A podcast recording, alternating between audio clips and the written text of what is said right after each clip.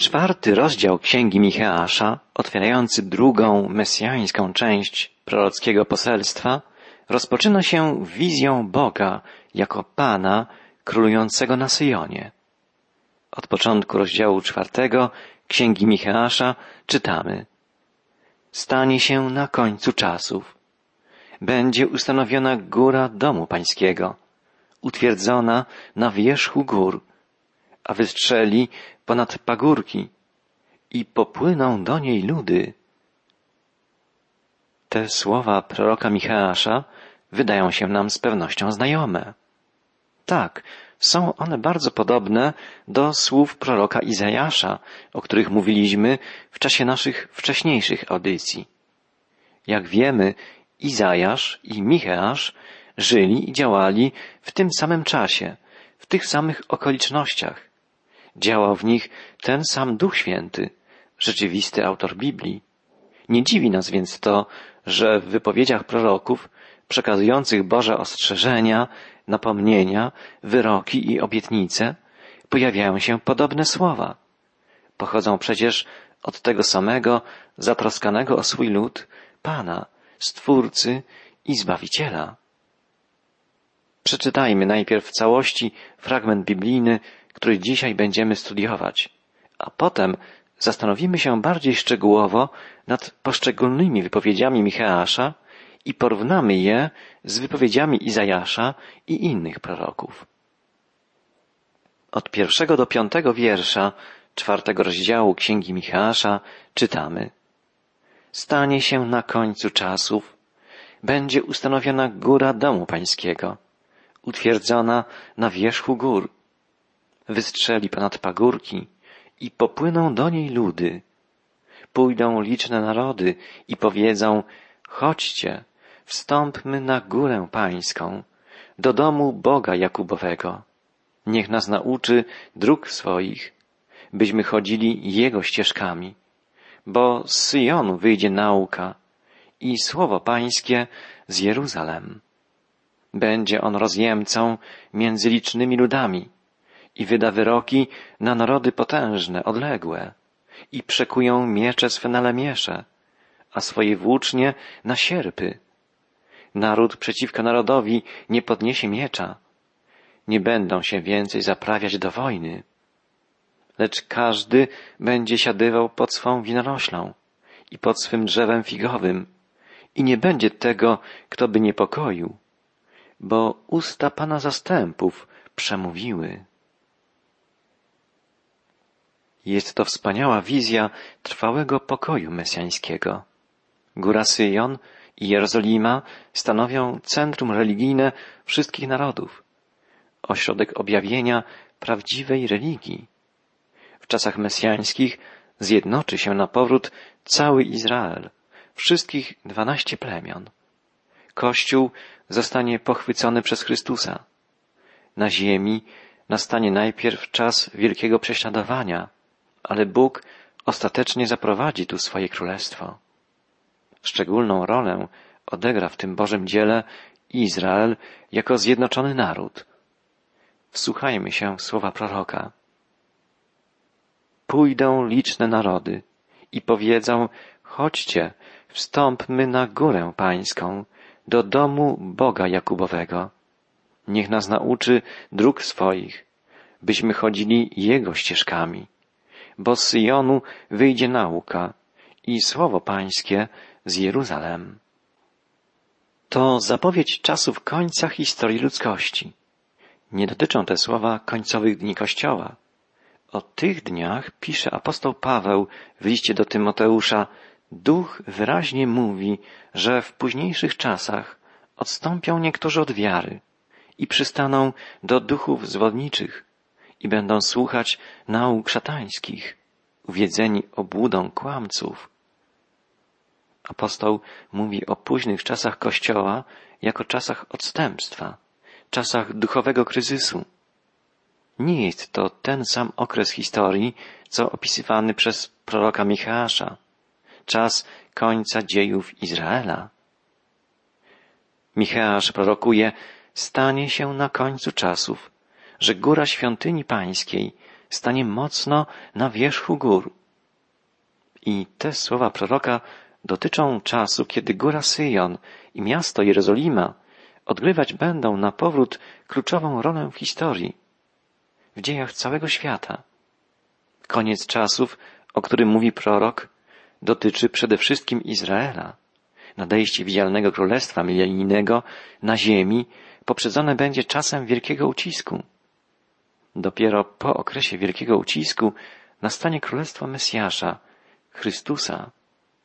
Pójdą liczne narody i powiedzą, chodźcie, wstąpmy na górę pańską, do domu Boga Jakubowego. Niech nas nauczy dróg swoich, byśmy chodzili Jego ścieżkami, bo z Syjonu wyjdzie nauka i słowo pańskie z Jeruzalem. Słowa te mówią o wielkiej roli, jaką odegra Izrael u kresu historii. W tym czasie nie będzie już na ziemi Kościoła. Zostanie on wcześniej pochwycony, zabrany przez Chrystusa. Góra świątyni pańskiej to góra Syjon. Będzie ona wywyższona, to znaczy stanie się centrum religijnym wszystkich narodów. Słowo góra często symbolizuje w Biblii władzę, autorytet, panowanie.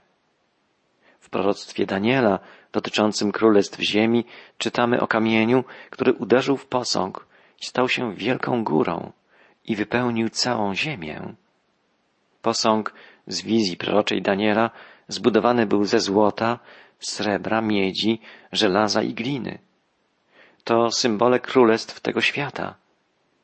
Kamień, który oderwał się od góry bez udziału rąk, uderzył w posąg i roztrzaskał go na kawałki, a sam stał się wielką górą i wypełnił ziemię. To obraz Bożej ingerencji. Królestwa tego świata przeminą. Nastanie królestwo mesjańskie. Chrystus będzie panował jako król królów i pan panów nad całym światem. Jedną z głównych przyczyn faktu, że Izrael stanowi stale najbardziej zapalny, niespokojny punkt na mapie świata, jest to, że los Izraela, los Jerozolimy jest nierozerwalnie powiązany z historią biblijną, z historią zbawienia. Proroctwo Izajasza zapowiada, że u końca czasów Jerozolima stanie się religijnym i politycznym centrum świata. Tak jako pierwszy woła Micheasz. Wszystkie narody popłyną do niej, woła prorok. Chodźcie, wstąpmy na górę pańską, do domu Boga Jakubowego.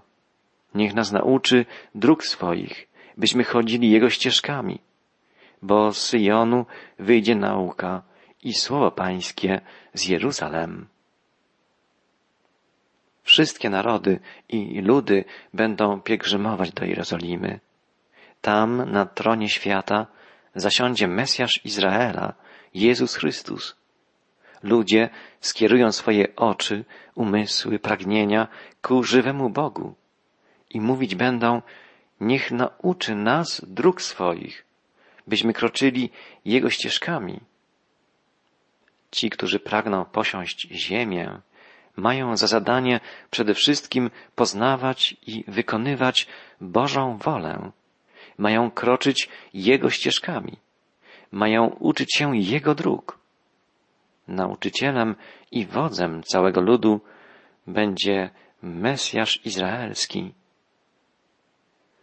Prorok Izajasz i Michasz zgodnie wołają. Będzie on rozjemcą między licznymi ludami i wyda wyroki na narody potężne, odległe i przekują miecze swe na lemiesze, a swoje włócznie na sierpy. Naród przeciwko narodowi nie podniesie miecza, nie będą się więcej zaprawiać do wojny. On będzie rozjemcą pomiędzy ludami, wyda wyroki dla licznych narodów Okres milenijnego królowania Chrystusa będzie czasem sprawiedliwego osądu całej ludzkości. Wszelkie zło zostanie zdemaskowane i osądzone. A wielu tych, którzy się upamiętają i ukorzą przed Mesjaszem, Chrystusem, wielu tych zostanie ocalonych, zbawionych. Wtedy swe miecze przekują na lemiesze, a swoje włócznie na sierpy. Panowanie Chrystusa będzie sprawiedliwe i doprowadzi do światowego pokoju. Po raz pierwszy wszystkie narody będą współpracować ze sobą zgodnie w pokoju. Zostanie osiągnięty cel, do którego dążą dzisiaj państwa zespolone w Organizacji Narodów Zjednoczonych. Nasze ludzkie wysiłki są jednak nieskuteczne. Czasem przynoszą skutki wręcz odwrotne od zamierzonych. Ludzkość nie jest w stanie sama osiągnąć pokoju. Zbyt wiele jest sprzecznych interesów, konfliktów narodowościowych, ekonomicznych, religijnych, politycznych. Zbyt wiele jest egoizmu, nierówności społecznej, zbyt wiele krzywd, wyzysku, zbyt wiele grzechu, nieprawości. Jedynie książę pokoju, Mesjasz, Chrystus ma moc, by zaprowadzić na świecie trwały pokój. On osądzi i usunie wszelką nieprawość, nauczy narody swego prawa, wprowadzi swoje rządy, rządy sprawiedliwe, dające wszystkim bezpieczeństwo i pokój. Niepotrzebna już będzie wszelka broń. Zakończy się przekleństwo wyścigu zbrojeń. Naród przeciw narodowi nie podniesie miecza. Nie będą się więcej szykować do wojny. Dzisiaj żyjemy w świecie wielu konfliktów, wielu wojen pomiędzy narodami, ludami, plemionami. Ciągle niespokojna jest Jerozolima. W różnych regionach świata wybuchają nowe bitwy, utarczki, rośnie przestępczość, rozwija się terroryzm. Nie może być na świecie pokoju, bo w sercach ludzi zbyt wiele jest grzechu. Nie będzie pokoju na ziemi, dopóki w sercu człowieka zwyciężają egoistyczne, samolubne ambicje, chęć dominowania, panowania nad innymi. Stan taki może zmienić tylko Chrystus, bo tylko On jest w stanie oczyścić, odnowić ludzkie serca. I On uczyni to, zaprowadzi na świecie pokój, zjednoczy wszystkie narody w prawdziwym braterstwie. Zacytujmy wypowiedź proroka Zachariasza, który tak wołał w imieniu Pana. Lecz na dom Dawida i na mieszkańców Jeruzalem wyleję ducha łaski i błagania. Wtedy spojrzą na mnie, na tego, którego przebodli i będą go opłakiwać, jak opłakuje się jedynaka. Izrael rozpozna w Chrystusie Mesjasza, Zbawiciela. Stanie się tak za sprawą Ducha Świętego, Ducha łaski. Będzie to czas wielkiego przebudzenia, także pośród wszystkich innych narodów. Joel prorokował, każdy, który wezwie imienia Pańskiego, będzie zbawiony, bo na górze Syjon w Jeruzalem będzie wybawienie. Izraelici staną się na nowo misjonarzami Pana, głosicielami dobrej nowiny o zbawieniu. Wielu komentatorów biblijnych uważa, że będzie to największe duchowe przebudzenie w historii ludzkości. Wielki kaznodzieja brytyjski Spurgeon głosił, iż wierzy, że w tym czasie nawróci się większość całej populacji ludzkiej. Bóg jeszcze raz okaże człowiekowi swe wielkie miłosierdzie. Boży Syn, Chrystus, ustanowi na ziemi swe mesjańskie tysiącletnie królestwo ze stolicą w Jerozolimie. O tym wspaniałym okresie prorokowali Izajasz i Micheasz. Stanie się w dniach ostatecznych, że góra ze świątynią Pana będzie stać mocno jako najwyższa z gór i będzie wyniesiona ponad pagórki. I tłumnie będą do niej zdążać wszystkie narody. I pójdzie wiele ludów, mówiąc pójdźmy w pielgrzymce na górę Pana, do świątyni Boga Jakuba. I będzie nas uczył dróg swoich, abyśmy mogli chodzić Jego ścieżkami i przekują swoje miecze na lemiesze, a swoje włócznie na sierpy. Żaden naród nie podniesie miecza przeciw drugiemu narodowi i nie będą się już szykować do wojny.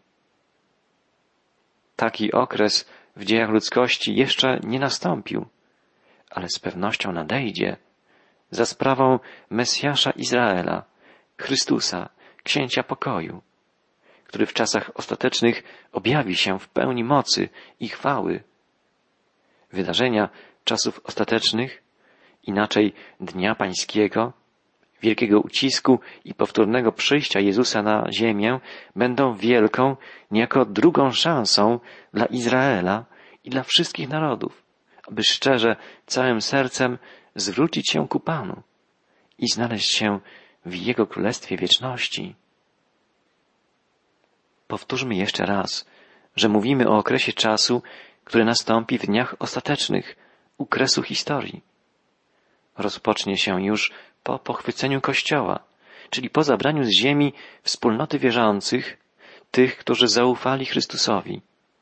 Rozpocznie się czasem wielkiego ucisku, który trwać będzie do chwili drugiego przyjścia Chrystusa w mocy i chwale. Naród żydowski rozpoznał w Chrystusie swego Mesjasza, a On rozprawi się z wszystkimi wrogami Bożymi, wrogami narodu wybranego i ustanowi na ziemi swe tysiącletnie królestwo ze stolicą w Jerozolimie. Potem na krótko zostanie wypuszczony na wolność szatan, a po ostatecznej z nim rozprawie nastąpi sąd przed wielkim białym tronem, gdzie osądzeni zostaną ci, którzy mimo wielu dowodów łaski i miłości Boga nie nawrócili się do Niego i odmówili Mu posłuszeństwa. Potem nastanie era wieczności, eon nowego nieba i nowej ziemi, gdzie nie będzie już grzechu, śmierci, chorób, łez, lecz wieczne szczęście u boku Pana. Taką kolejność wydarzeń eschatologicznych podaje nam Księga Apokalipsy, której poselstwo często nawiązuje do proroctw Starego Testamentu. Tak prorokowali Izajasz, Jeremiasz, Ezechiel, Amos, Joel, Micheasz. Słowa te potwierdził też Jezus w rozmowie z uczniami na Górze Oliwnej. I ten sam obraz znajdujemy w księdze zamykającej Biblię, w księdze Apokalipsy. Nie ma wątpliwości, że zgodnie z proroctwami w czasach ostatecznych wszystkie narody przekonają się, że jest tylko jeden prawdziwy, żywy Bóg, pełen mocy i chwały, Pan stworzenia, Bóg Biblii, przemawiający przez proroków i apostołów. Pan zamieszka na Syjonie. Jeruzalem będzie święte i nie będzie przez nie przechodzić już nikt obcy. Zapowiadając wyzwolenie Syjonu, prorok Micheasz wołał, podobnie jak Izajasz, Jeruzalem, Ty święty grodzie, już nigdy nie wejdzie do Ciebie nikt nieczysty. Ten czas jeszcze nie nadszedł. Dzisiaj wzgórze świątynne nie należy do Izraela. Stoi na nim meczet Omara. Jerozolima szarpana jest wielkimi konfliktami. Jest miastem niespokojnym, tragicznym. Nie miastem pokoju, jakim być powinna. Ale to się zmieni, kiedy wypełnią się zapowiedzi proroków. Posłuchajmy jeszcze jednej wypowiedzi proroka Michała. Każdy będzie siadywał pod swoją winoroślą i pod swym drzewem figowym. Nie będzie tego, kto by niepokoił, bo usta Pana zastępów przemówiły. Podobnie wołał prorok Ezechiel. Poznają, że ja, Pan, ich Bóg, jestem z nimi i że oni, dom izraelski, są moim ludem, mówi wszechmocny Pan.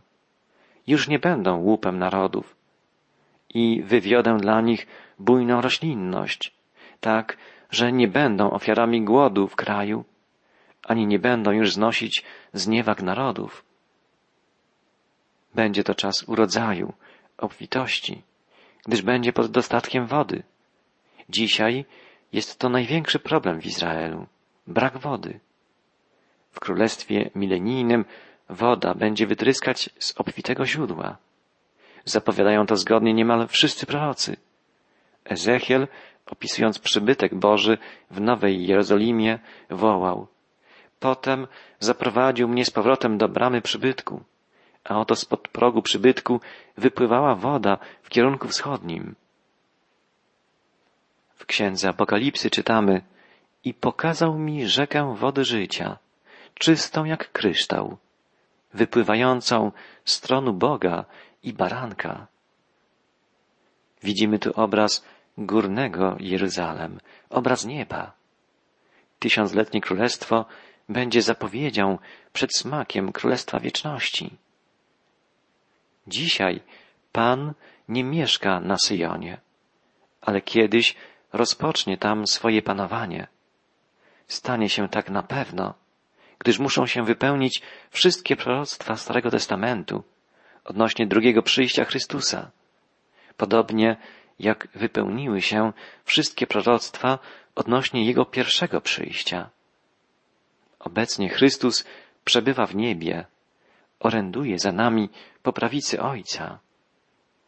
Naszą modlitwą niech będzie to, by stał się On niepodzielnym, absolutnym Panem naszego życia, by w naszym życiu na co dzień manifestowała się Jego moc, Jego dobroć, Jego miłość, Jego chwała. Módlmy się o to, by stał się On Panem i władcą w Jerozolimie, by zaprowadził swoje sprawiedliwe rządy, by ustanowił swe mesjańskie królestwo. Módlmy się o to, by dopełniły się wielkie, zbawcze plany Boga, byśmy znaleźli się u Jego boku w cudownym Jego Królestwie Wieczności.